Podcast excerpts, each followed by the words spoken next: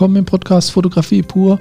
Dies ist Ihr Podcast für alles rund um die Fotografie. Mein Name ist Rüdiger Schestag und ich behandle immer Themen, die irgendwie was ganz Besonderes sind oder die die Fotografie einfach weiterbringen können.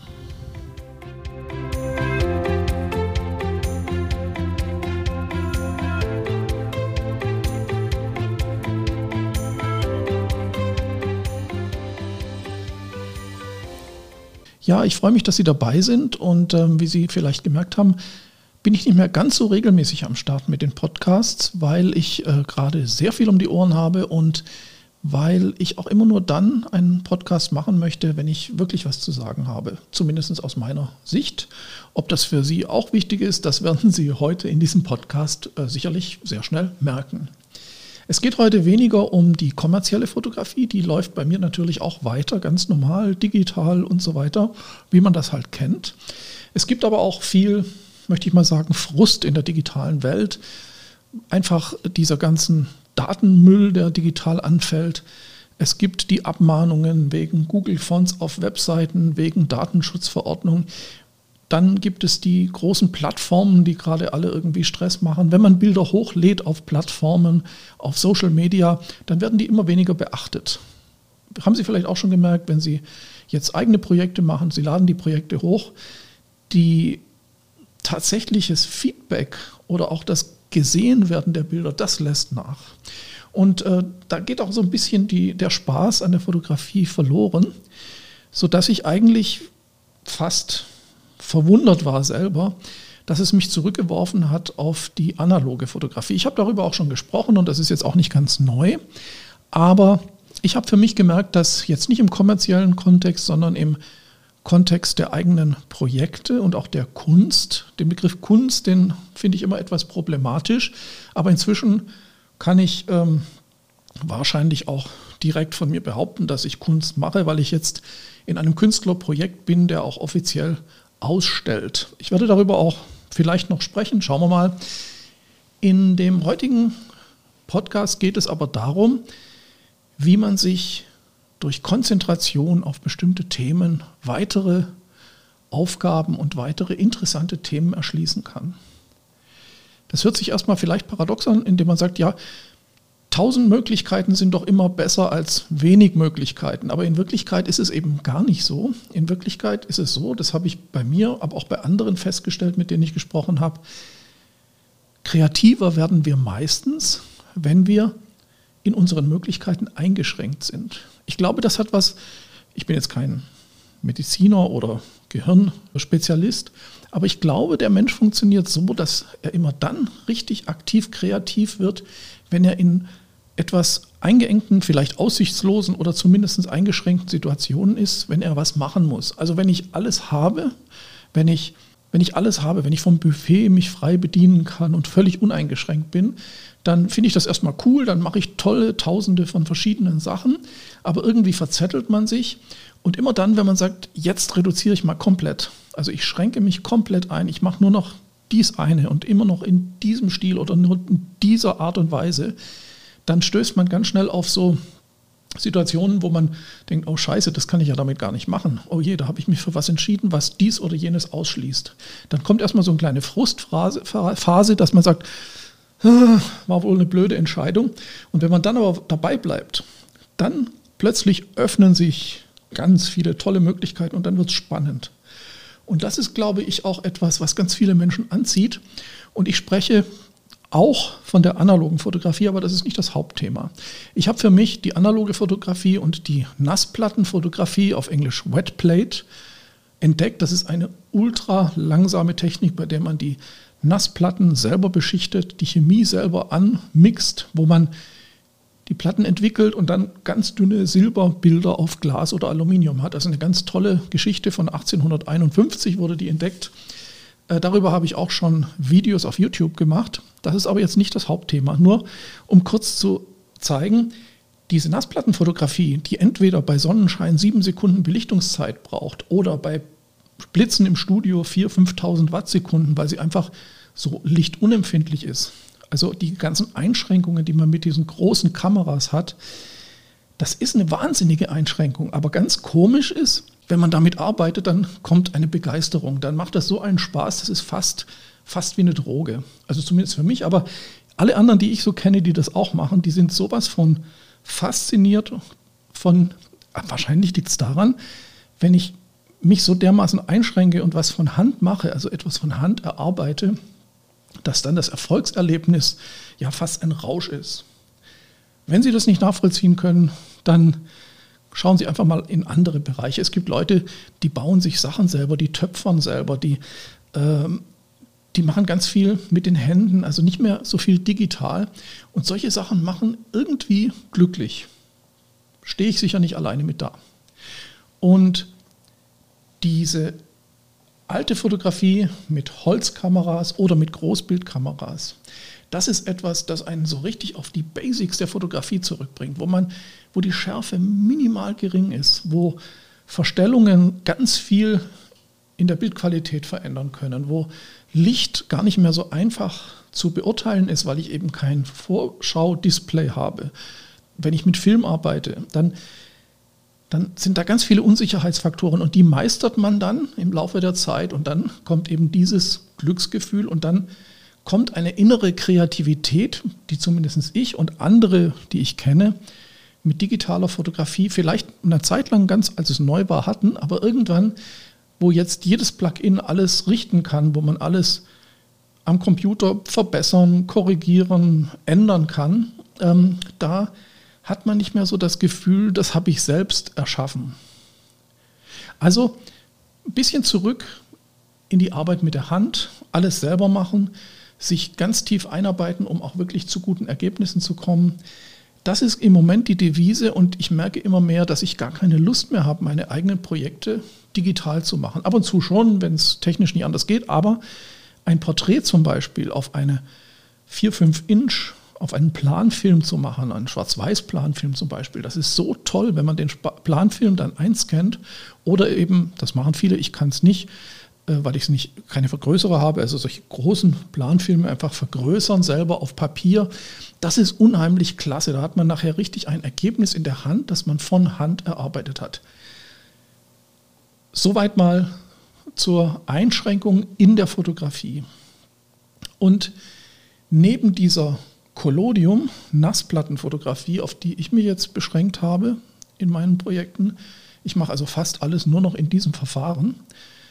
Ähm, ist es noch ein zweites Thema und auf das möchte ich eigentlich heute raus. Ich habe schon einmal in dem Podcast darüber gesprochen, aber inzwischen bin ich schon einige Zeit jetzt in, diesem, in dieser Ecke unterwegs, nämlich das Thema Shibari. Die Shibari-Fotografie die passt wunderbar auf die analoge Fotografie, die passt wunderbar auf eine sehr persönliche und künstlerische Fotografie. Ich möchte noch mal ganz kurz erklären, was Shibari ist und warum es so spannend ist und warum es so faszinierend ist.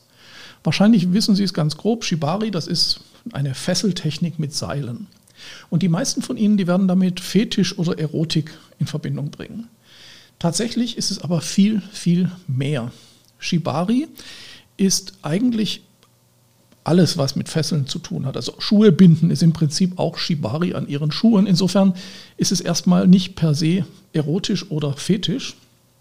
Aber Shibari ist natürlich auch eine Sache, die eine gewisse Schönheit hat. Sie können Shibari, Sie können Gegenstände, Sie können Steine oder einen Kürbis mit Seilen binden und aufhängen. Das sieht wunderschön aus. Sie können ja, verschiedene Objekte. Sie können Objekte einspinnen mit Seilen, Sie können Objekte fixieren mit Seilen. Und das können Sie natürlich auch mit Menschen machen. Und da wird es dann auf jeden Fall interessant. Aber auch wenn Sie mit, mit Menschen Shibari machen, ist es nicht per se erstmal erotisch, obwohl das erotisch natürlich auch eine sehr, sehr interessante Facette des Ganzen ist. Aber was ist schöner an Shibari-Fotografie? Das ist mein Thema. Und ich verbinde das übrigens auch mit Nassplatten. Das ist nochmal eine Nummer härter. Ich komme da gleich nochmal drauf zurück. Aber das Fesseln von Menschen, das Binden von Menschen, das ist natürlich immer einvernehmlich und das machen nur Modelle oder Menschen, die da auch Spaß dran haben. Aber das ist auch nicht immer irgendwas, ja, manche sagen was Perverses, sondern das ist, kann ja auch sehr schön sein. Man kann mit Shibari wunderschöne Corsagen schnüren, die sehr schön aussehen. Man kann richtige Mode mit farbigen, äh, farbigen Seilen, ganz tolle modische Accessoires über die Kleidung knüpfen. Also das kann was Wunderschönes sein, was überhaupt nichts mit Erotik zu tun hat. Aber Shibari ist natürlich die Arbeit mit dem Körper eines anderen Menschen. Und insofern hat es was von Nähe, Intimität. Und was mich besonders fasziniert, ist auch diese gegenseitige Akzeptanz. Ich kann nur Shibari mit jemandem machen, der oder die das auch möchte, die da eingestimmt, also ihre Zustimmung gegeben hat und mir auch gesagt hat, was geht, was nicht geht, wo tut es weh, wo möchte ich nicht gebunden werden, wo habe ich Platzangst und so weiter. Und alle diese Aspekte erfordern eine Kommunikation mit dem anderen Menschen. Dann arbeite ich mit dem Körper und gleichzeitig erschaffe ich ein, ein, ein Szenario, was nachher auf ein Foto gebannt wird. Also wir reden immer noch von der Fotografie und Shibari. Das heißt, ich mache Shibari für die Fotografie. Ich mache es natürlich auch ohne Fotografie, aber erstmal reden wir hier von Shibari und Fotografie. Das heißt, diese verschiedenen Facetten, die bis hin zu wildem Fesseln geht, das so ein bisschen an Kriegsgefangenschaft erinnert, äh, so ein bisschen an mittelalterliche Kulte, bis hin eben auch zum erotischen Shibari, was auch sehr beliebt ist. Da muss man viel Fingerspitzengefühl als Fotograf haben, besonders dann, wenn man gleichzeitig fotografiert als auch die Fesselungen macht.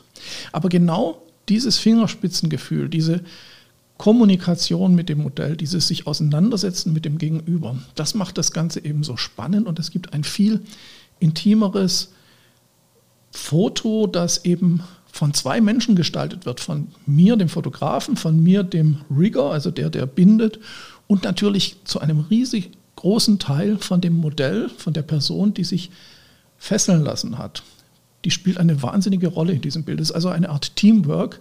Und das, was da rauskommt, kann größer sein als viele Fotos, wo nur der Fotograf bestimmt, wo ein Model vielleicht eine Klamotte anzieht, die sich dann schön hinstellt, eine tolle Pose macht. Da ist viel mehr drin. Deswegen ist dieses Shibari eine Sache, wenn man sich damit beschäftigt, das macht richtig Spaß. Ich habe ja vorhin gesagt, ich verbinde das dann mit Collodium und das ist natürlich ein Riesending, weil wenn ich Collodium-Fotografie mache, äh, es ist ja sowieso, wenn Sie Shibari also selber binden als Fotograf, äh, dann sind Sie schon mal mit dem Binden beschäftigt. Sie sind damit beschäftigt, dass alles sicher ist, dass nichts passiert, dass nichts abgebunden wird, dass sich das Model gut fühlt, dass die Pose schön aussieht, dass das Licht gut gesetzt ist. Und dann müssen Sie auch noch die Kamera bedienen. Das ist also schon ziemlich tricky und man braucht ziemlich viel Erfahrung. Und wenn Sie dann auch noch mit Nassplatten arbeiten, die Sie dann im Labor vorbereiten müssen, dann noch entwickeln müssen, lange Belichtungszeiten haben, dann sind die Herausforderungen immens. Und dann ist aber auch, wenn das Ergebnis toll wird, ist das ein Riesenspaß. Ich mache ja gerade ein Buchprojekt, wo ich eben gerade Shibari auf Wetplate fotografiere. Sie finden diese Bilder auf meiner Webseite. Äh, ich ähm, blende das ein oder äh, das wird in den Show Notes mit verlinkt, wie das aussehen kann. Shibari ist eine tolle Sache, man sollte es aber auch verstehen. Das heißt, wenn man als Fotograf äh, Shibari macht und fesselt, man kann sich auch natürlich das teilen, dass man sagt, ein Fotograf fotografiert, der andere fesselt oder umgekehrt. Ähm, oder einer macht Licht, der andere Fotografie und einer macht die Shibari-Knoten. Äh, dann ist es einfacher. Aber wenn Sie alles selber machen, dann brauchen Sie ziemlich viele Skills. Aber die Befriedigung, die man hat, wenn man ein solches Werk erschaffen hat, die ist riesig. Und ich merke auch, dass das Feedback dieser Fotografien ganz enorm groß ist, dass die Leute sich sehr stark dafür interessieren, weil es sehr emotional ist, weil es sehr künstlerisch ist. Ähm, und das hat auch dafür, dazu geführt, dass ich jetzt in einem Künstlerkollektiv bin, die auch Kunst kommerziell vertreiben. Das heißt, äh, im Prinzip ja, bin ich mal wieder so in die Künstlerschiene reingerutscht. Das war ich mal vor einigen Jahren. Ähm, mal sehen, wohin es führt. Aber dieses Fesseln, sich, das, das sich damit beschäftigen, mit dem anderen Menschen, mit der Sicherheit, mit dem Einvernehmen dabei, dass man wirklich auch kommuniziert, das erzeugt eben Bilder, die man so schnell so nicht vergisst. Das ist also das, was mich gerade am meisten beschäftigt. Und ich werde jetzt auch in Zukunft sehr, sehr, sehr viel mehr analog fotografieren und äh, auch sehr viel mehr in den Bereichen Shibari, Porträt, Analog und eben Wetplate machen. Das sind jetzt Themen, die für viele von Ihnen vielleicht Neuland sind. Die meisten werden wahrscheinlich digital fotografieren und werden so, ja, die Sachen machen, die man eben macht, wenn man freie Projekte macht, entweder Landschaft oder Porträt oder Akte und, und so weiter. Äh, ich merke aber oft und ich höre auch bei Workshops, dass die Leute so unzufrieden und sagen, ich, ich will eigentlich mal was Neues, was Besonderes machen. Schauen Sie sich doch mal solche Randgebiete an. Solche Gebiete, die nicht jeder macht, die eine Herausforderung sind, wo man vielleicht ein halbes Jahr braucht, bis man überhaupt erst mal anfangen kann. Ich habe sechs, sieben Monate gebraucht, bis mein erstes Wetplate-Foto überhaupt funktioniert hat. Und ich habe ein knappes Jahr gebraucht, um im Shibari sicher zu sein, dass ich es so kann, dass ich mich wirklich daran wagen kann, fremde Menschen, also Modelle, sicher zu fesseln, dass da nichts schief geht. All das kann man lernen und ähm, da will ich jetzt einfach mal ganz kurz in eigener Sache was sagen.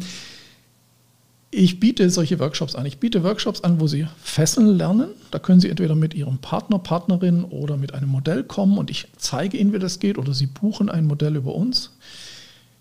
Es gibt Workshops, da zeige ich Ihnen auch, wie man Shibari fotografiert. Und es gibt Workshops, und da beginne ich jetzt gerade damit, es gibt einzelne Online-Workshops, aber auch Workshops im richtigen Leben für die analoge Fotografie, für Großbild, für Wetplate, für alles, was mit analog zu tun hat.